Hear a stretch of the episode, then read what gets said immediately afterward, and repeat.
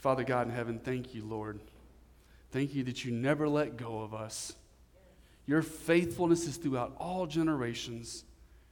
You see us, you know us, you're the God who sees, you're the God who takes care of us. And Lord, we thank you for that. We thank you that you have um, given us eternal life. You've given us forgiveness of sin. You've given us protection, Lord, and you guide and direct our lives. And Lord, we are forever thankful to you. In Jesus' name I pray, Father. Amen. Amen. Amen. You may have a seat. And if you don't have a Bible, raise your hand. And Rick will give you a Bible. And children are dismissed to children's church. All righty. Praise the Lord. We're looking at an amazing passage this morning the passage on the Lord's Supper. Now, I don't, I've, never, I've, never, I've never sat in a church service where it was actually taught through this portion of Scripture. But many of us are familiar with the Lord's Supper that you go to church and you take the, you take the, the wine or the juice and you remember the blood of Jesus, um, his blood spilled for forgiveness of our sin and you remember his body delivered on the cross, and we partake of the bread. But we're actually coming this morning to the passage of Scripture that deals with the Lord's Supper. And, we, and theologians believe that the book of 1 Corinthians was actually one of the first books written in the New Testament. So the passage of Scripture we're looking at this morning is actually um, the very first documented New Testament book uh, books or passage written on the subject of the Lord's Supper. This passage was written, uh, the book of 1 Corinthians was written before the Gospels. And that might explain why we're going to see in this passage that the Corinthians were all jacked up. They, they, they were all messed up. And throughout this letter of 1 Corinthians, Paul is correcting them and correcting them and correcting them. But remember, they didn't have Matthew, Mark, Luke, and John. So he's correcting them on the, on the meaning and how to partake of the Lord's Supper. So we're ready to dive into what the Word. Now, I could go into what all the different beliefs are consubstantiation, transubstantiation, but I'm not. I just want to simply look at what the text says on the Lord's Supper. And let's believe what we read in Scripture and not depend on traditions and, and philosophies, but just simply go with what the Bible says. Can we do that? I think that's the best way. Would you agree? Let's just go with what the Word of God says. Amen? Let's pray. Let's pray one more time. Father God, thank you for your word. As we get into it now, Lord, I just pray, God, that you um, strengthen our hearts and teach us more about the Lord's Supper. In Jesus' name I pray, Father. Amen. Now, we're going to do service a little different this morning. I'm going to teach on this passage on the Lord's Supper. We're going to finish the sermon. And then, after I close my teaching, we're going to have families go together to the tables to get their communion, and families go take communion together. You can do it in the corner, you can do it in your chair, you can do it wherever. So I want to teach you what the Word of God says on the Lord's Supper, and then we're not going to pass the, um, the crackers and, and, and the juice. We're going to let you come partake of it on your own as we play a worship song. Amen? All right, let's dive into it. 1 Corinthians chapter 11, verses 17 through 34 says this but in giving this instruction, I do not praise you, because you come together not for the better, but for the worse. For in the first place, when you come together as a church, I hear that division exists among you, and in part I believe it. For there must, there must also be factions among you, so that those who are approved may become evident among, the, among you. Therefore, when you meet together, it is not to eat the Lord's Supper. For in your eating, each one takes his own supper first, and one is hungry and another is drunk. What? With an exclamation. Verse 22. Do you not have houses in which to eat and drink? Or do you despise the church of God and shame those who have nothing? What shall I say to you? Shall I praise you? Look at what he says. In this I will not praise you. As I said, they were, they were messed up. They didn't have it all together. They didn't have Matthew, Mark, Luke, and John like we did. And Paul is going to now give them instructions on the Lord's Supper. This Lord's Supper has been taking place for 2,000 years. It's one of the earliest documented practices of the New Testament church that we see in, in ancient history, in ancient writing, in archaeology. Um, For 2,000 years, Christians have been partaking of the Lord's Supper. It's very holy. It's very much of you dedicating your life to Him in remembrance. And, you know, there's a, Jesus said in Luke 22 19, He said, Do this in remembrance of me. So we do it, we remember it with our mind. But also, I believe equally, the Word of God teaches that there's an intimate moment when we partake of communion. What does the word communion mean? It means fellowship, it means coming together. It's like when you sit down with a family and have dinner, you're interacting, you're getting close, you're having fellowship, you're meeting and greeting and getting to know one another. And the same thing happens with the Lord Jesus Christ through the Holy Spirit. Through the Holy Spirit when we partake of communion, it brings a closeness. That's why it's so important. Amen? So, here at the church at Corinth, they were facing divisions, uh, they, were, they were facing uh, fractions. And in all honesty, from what it says in the text here, what it looks like to me is there was just a total disrespect for the Lord's Supper. So Paul is coming in like the lawman, and he's going to lay the wood and say, No, this is how you do it. This, this is how you do it. And, and, I, and I love the way he does it. He does it gracefully, poignantly, and says, This is how the Lord's Supper is to, partake, to, be, to be partaken of. How many of you can remember your first communion when you were a little child? Did, did, was you, did you fully explain it all? Did you understand it? I didn't. I remember when I got saved and I was like partaking of the Lord's Supper, and I was like, okay, I'm doing this because the scripture says, but I didn't understand it. It's important that we understand it. It's important that we engage God with our, not only with our hearts, but with our minds, and that we have a good understanding of the Lord's Supper. So let's, let's look at uh, verse 23. Uh, verses 17 through 22 was the situation going on with the church, their, their present state. Now he's going to dive in to explain to them the Lord's Supper in verse 23. Let's look at it. Verse 23 For I received from the Lord that which I also delivered to you, that the Lord Jesus, in the night in which he was betrayed, he took bread. Now, the first thing I saw when I read this text, I couldn't help but to think, what was that night like? What was that night like in that upper room with Jesus and the disciples? What was the air like? What was the, what was the atmosphere like? Put yourself, here we go, put yourself in their shoes, okay? For three and a half years, you've followed Jesus of Nazareth. You've watched him feed the 5,000. You've watched him raise Lazarus from the dead. You've watched him change, turn water into wine. You've watched him perform all these miracles, heal the sick. You're like, this, the kingdom is coming. See, in ancient Israel, they were looking forward to a future kingdom.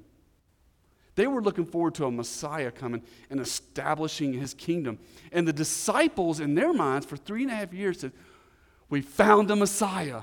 He's here and he's going to establish the kingdom. We're no longer going to be under the tyranny of Rome, and we are rising to the top. But then, if you go back and you look at this, look at this in, John, in John's Gospels, John chapter 14, 15, 16, and 17 is his discourse in that room. And listen to what he says in John 16, 16. He says this to his disciples. Remember now, they're pumped. They're pumping their chests. Who's going to sit at the right? Who's going to sit at the left? And he says these words in the upper room. He says, A little while you will see me no longer. What? A little while you'll see me no longer? Wait a minute. Wait a minute, Jesus. This ain't what we signed up for. And then Jesus starts this death talk. I'm going to be betrayed into the hands of sinful men. He starts talking about the Holy Spirit coming. What? You're here, Jesus. What are you talking about? This Holy Spirit.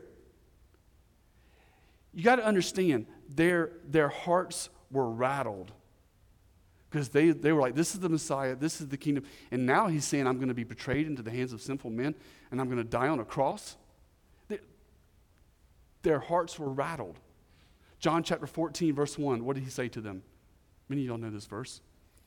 Do not, he, we, we talk, we, when we use that verse today, we're talking about heaven, which it is talking about heaven. John chapter 14, verses 1 through 6. But John chapter 14, verse 1, you got to remember, it was originally spoken to the disciples. And he tells the disciples, hey guys, Do not let your hearts be troubled. And then he goes on to say, You believe in God, believe also in me. My Father's house are many mansions. But he says, Do not let your hearts be troubled. Their hearts were rattled, they were shaken, they were scared. It was dark, it was all fixing to break loose. The, the worst nightmare was fixing to take place. That the Jesus that, that condemned the Pharisees and, and, and told the woman who was caught in adultery, Go and sin no more, you're forgiven. The one who, who was forgiven was fixing to be going through a 24 hour period of being crushed. So, what does Jesus do, bringing us back to our text this morning? He brings the disciples together for communion and fellowship in what we know as the very first Lord's Supper. The word, the word communion means closeness and fellowship. When you have dinner with someone, you have, you have communion with them, you have fellowship with them, you come together with that person, you get to know them. So, the very first thing, the very first thing that we see in the text this morning from the Lord's Supper is this is the Lord's Supper is designed to bring you into a place of intimacy with the Lord Jesus Christ through the Holy Spirit. That's the design. It's not to be done ritualistically, uh, in, in ritual or tradition. It's meant to be a holy moment, an, an, uh, an, an intimate moment. Amen? So let's, so let's look at verse 24. Verse 24 continues. And when he had given thanks, he broke it and said, This is my body, which is for you. Do this in remembrance of me. The first thing here it says in verse 24, it says, This is my body. We got to understand. Sometimes it just skirts our minds, but we got to understand the Lord Jesus Christ, fully God, fully man. But what did he do? He laid down his physical life. It was his physical body that he laid down and went to the cross for you and me. So that's the first thing that we need to remember in, in, in the cross and in, in this communion. Isaiah 53 5 says this, but he was pierced through, talking about his physical body, his body.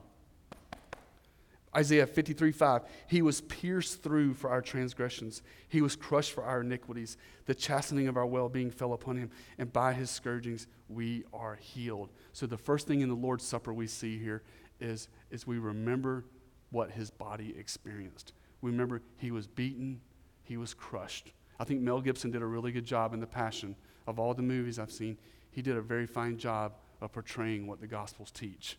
He, went, he took a shellacking. And notice, I, this is so important. Look at verse 24, halfway through it. This is equally important for you this morning in 2017.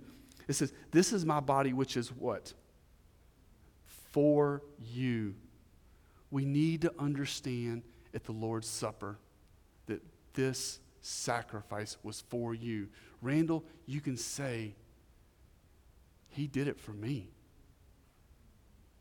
Every single person, you can say, You, all of you, you, me, and His omniscience, being God, He had you inscribed upon the palms of His hands for you. And He did it for love. He did it for love. God did what He did at Calvary for you in love. What does Romans 5 8 say? But God demonstrates his own love towards us, and that while we were yet sinners, Christ died for us.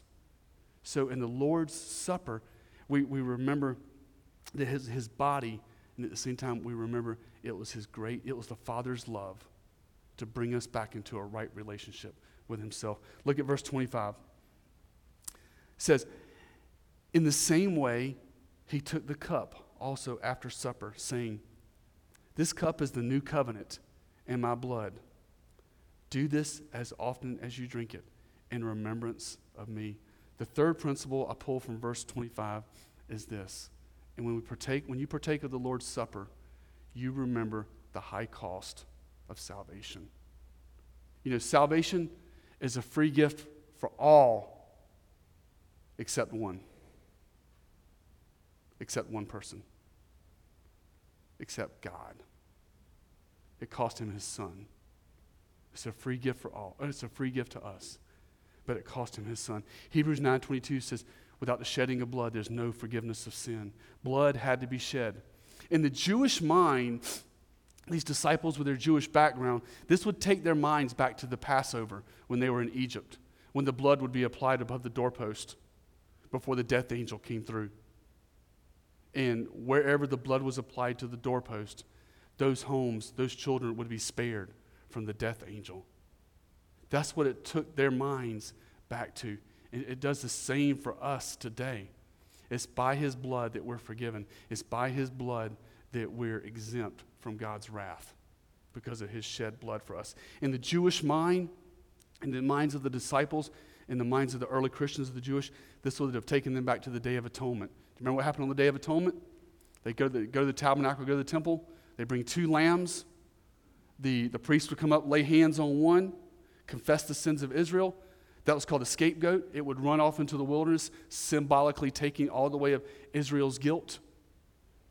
As far as, because the scripture says, as far as the heavens, as far as the heavens are above the earth, so far as he removed our sin from us. But what happened to the second goat? What happened to the second lamb? It was sacrificed. It was sacrificed in the tabernacle. Its blood was shed. And the blood of the lamb was taken into the Holy of Holies, where the Ark of the Covenant was. And it was, it was taken into that holy place and put over the Ark of the Covenant, actually into the actual very presence of God. That blood was, was sprinkled over, over the Ark so that their sins could be forgiven. The, Jesus, at the Lord's Supper, holding up the cup, saying, This is the blood. It brought back all kind of imagery. But the, ultimately, they knew what the Old Testament taught, which was without the shedding of blood, there was no forgiveness of sin. Blood had to be shed. And then what did John the Baptist say when he saw Jesus? He said, Behold, the Lamb of God who takes away the sins of the world. Everything in the Old Testament, all the sacrifices, everything, it all pointed to Christ. It all pointed to Jesus. It was all going towards Him. And when, when, when here, here it is, my friends, when we partake of the Lord's Supper, when you partake this morning, you understand that Jesus is your Passover lamb, that his blood has gone into the Holy of Holies and made atonement for you. You know, there's, there's one Bible verse, I'm so thankful for that. There's one Bible verse I disagree with where Paul says, I'm the chief of sinners. If you knew my past, I, I look back at all my disobedience, I look back at all my rebellion, I look back at all my sin. And I'm like, it's covered under the blood. It's covered. I'm forgiven. There is therefore, now, Romans 8 1, there is therefore now no condemnation for those in Christ Jesus. I don't care where you come from, I don't care what you've done, I, I don't care how great a sin it is, it doesn't matter. Whatever it is, if you're a believer in the Lord Jesus Christ, you're forgiven.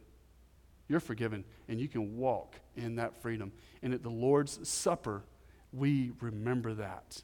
We remember that we remember the high cost of salvation and we remember we're forgiven by his blood. Amen? Amen. Verse 26. Verse 26.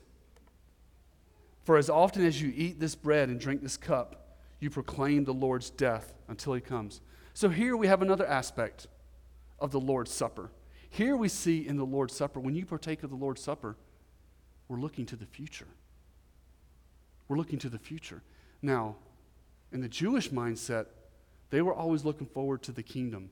They were looking forward to the second coming of Christ, Him establishing His millennial reign.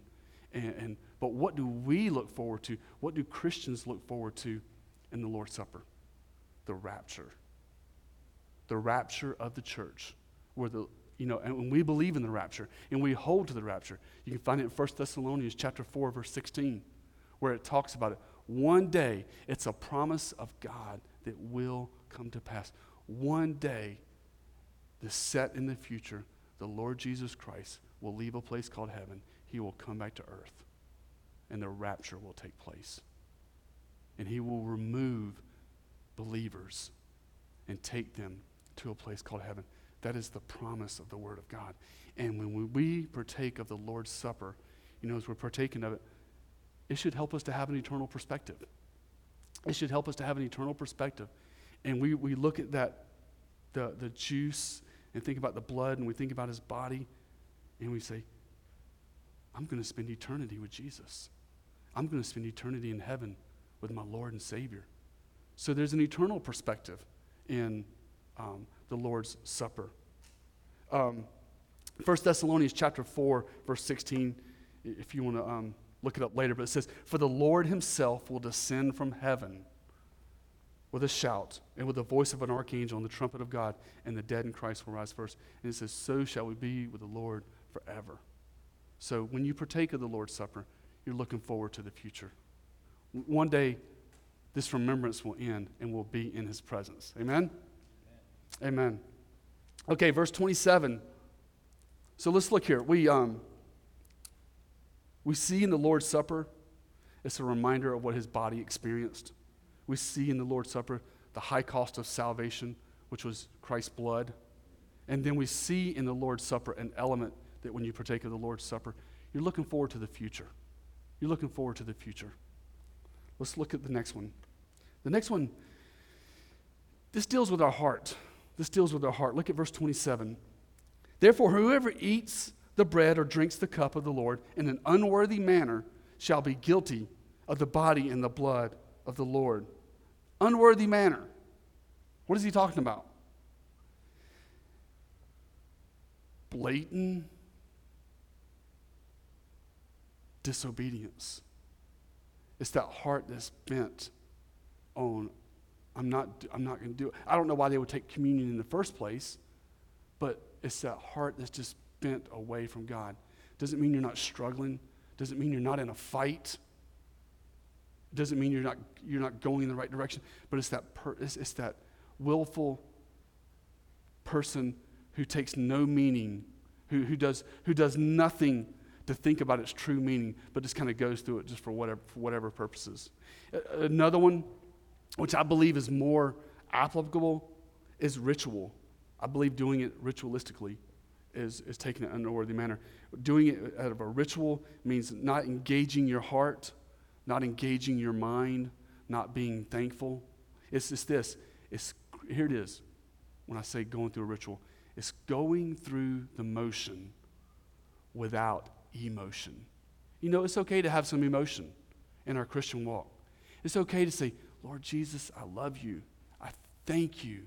And let it flow from our hearts, our thankfulness to Him, our gratitude to Him. And, and, and just let it throw, come from our hearts and not get into tradition and ritual and just going through the motions. Let's let it get to the heart. So, the fifth thing I see in the Lord's Supper from this, this verse right here is this when you partake of the Lord's Supper, make it real. Make it real. Make it real. Engage your heart, engage your mind. Uh, tell him how thankful you are and, and understand what's, what's, what's partaking of it. And notice in verse 27, it says, uh, he says, whoever does it in an unworthy manner, it says, shall be guilty of the body and blood of the Lord. When a, not you're not disrespecting the Lord's Supper when you do it wrong. It's, according to this, you're disrespecting Jesus. You're disrespecting God Himself. And we don't want to do that. We want to do it His way and do it the right way and do it in response to everything He's done for us and everything He's taken care of us, for all of His faithfulness from Calvary till now, everything He's done throughout our life. Amen? Amen. All right, let's look at uh, verse 28. A lot of times, I'll, I'll, when we partake of the Lord's Supper, if you're at Calvary Chapel, I'll say, hey, you know, um, let's have a word of prayer. And if there's some things that's come between you and the Lord, um, bring it to his throne of grace. The Bible says, for all have sinned and all have fallen short of God's glory. And even Christians sin, okay? Even Christians sin. Pastor David even sins sometimes. And I have to bring my heart to his throne of grace and say, Lord, I'm sorry. I blew it with that bad attitude, those words I spoke, those things I did. I bring it to his throne of grace. And this is where we get it from, where it says to examine yourself. Verse 28. But a man must examine himself, and in doing so, he is to eat of the bread and drink of the cup. For he who eats and drinks, and excuse me, Verse 29 For he who eats and drinks, eats and drinks judgment to himself, if he does not judge the body rightly. Um, as I read this text, my mind, in the Jewish mind, I would go back to the Passover. What, how long did the Passover last? Seven days. What were the Israelites commanded to do on the first day? They were to go throughout the house and do, remove, re, re, re, remove the yeast. They were to remove it from the house, to cleanse the house from all that. Because that was a symbol of sin back then. And today, we are commanded to examine our hearts and, and examine our life and say, God, is there any disobedience in my life? Is there anything I need to bring to your throne of grace? So we're commanded to do that in Scripture. Uh, we're commanded to do that in Scripture before we partake of the Lord's Supper. Very, very important. You know, I like to ask myself, uh, particularly the Lord's Supper, my heart fights like y'all's. Things try to command my attention. Things try to draw me away from my first love. I know it happens to me, but when I partake of the Lord's Supper, one of the things I'll ask myself, I'll, I'll, I'll, I'll, talk to God about is this Is there anything I love more than you, God?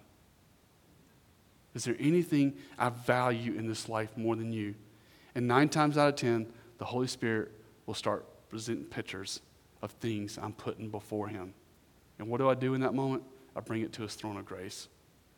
And I return to my first love. So there's an element of grace in the Lord's Supper that we need to partake of. There's an element of grace of bringing closeness back to the Lord when we partake of the Lord's Supper. Amen? That's so important. Is that not what it's all about? I talked about when I first started my sermon this morning. I said, Is it not all about growing in our relationship with God? Growing in our relationship with Jesus, growing deeper in the Word so we can grow and mature as believers? That's what it's all about. That's what it's all about. Verse 30. We'll wrap it up here. Verse 30 through 34 says, uh, For this reason, many among you are weak and sick, and a number of you sleep. Sleep was a euphemism for death. They brought judgment. Whatever they were doing, ever how they were partaking of the Lord's Supper, irreverently, not doing it right, they were bringing judgment. And Paul says, you know, this is why I'm writing to you. This is why the very first doctrine of the Lord's Supper was written here, is because they didn't have it right. He said, he said You're not doing it right, and I've got to correct you. And this is how you do it. In verse 31, it says, But if we judge ourselves rightly, we would not be judged. What he's saying there is simple take care of business. Take care of business before you, before you partake of the Lord's Supper. It's a very holy moment and we need to take care of business with God and bring things to his throne of grace. Verse 32 through 34. But when we are judged, we are disciplined by the Lord, so that we will not be condemned along with the world. So then, my brethren, when you come together to eat, wait for one another. If anyone is hungry, let him eat at home, so that you will not come together for judgment. The remaining matters I will arrange when I come. One of the early practices of the New Testament church was called a love feast. And many times, and churches still do it today, and we're going to have some of those meal gatherings too, is they would come together for a love feast where they come together for a meal. And then after the meal, they would partake of the Lord's Supper. And one of the problems in the churches was they were getting drunk and they were coming intoxicated irreverently to, the, to, these, to these feasts before they were partaking of the Lord's Supper. So Paul gives us instructions. Um, it's a very holy moment. It's um, a moment that, uh, that brings us back to our base, brings us back to our base with the Lord. Amen? All right, here's what we're going to do uh, we're going to close service now. The, uh, the lights will go down. We're going to play that song, God of Calvary. And what we're going to ask you to do is, families, you can come up to the table, grab your juice, grab your cracker, then you can go off to a corner, you can go back to your seat, you can go wherever you're most comfortable and let the families partake of communion as a family. Amen? So let's pray. Father God in heaven, thank you, Lord, for your word. Thank you for the Lord's Supper. Thank you that we remember your body, we remember your blood. Lord God, forgiven for us. We look back and we remember. We remember what happened at the cross. And think about how awesome you love us. Then we look inside. We examine our hearts to see exactly where our heart is. And then, Lord, we look forward to the future where one day we'll be with you in your kingdom. So, Lord, we love you and we praise you. And Father, as we partake of communion now, let it be a holy moment. Let it be a not a religious moment, not a not no not religious, not ritual, not tradition, but just heartfelt thanks to you for what you've done in our hearts and lives. In Jesus' name we pray, Father. Amen. We'll have a song, and y'all can just come up and get your um, elements together and partake of it as a family.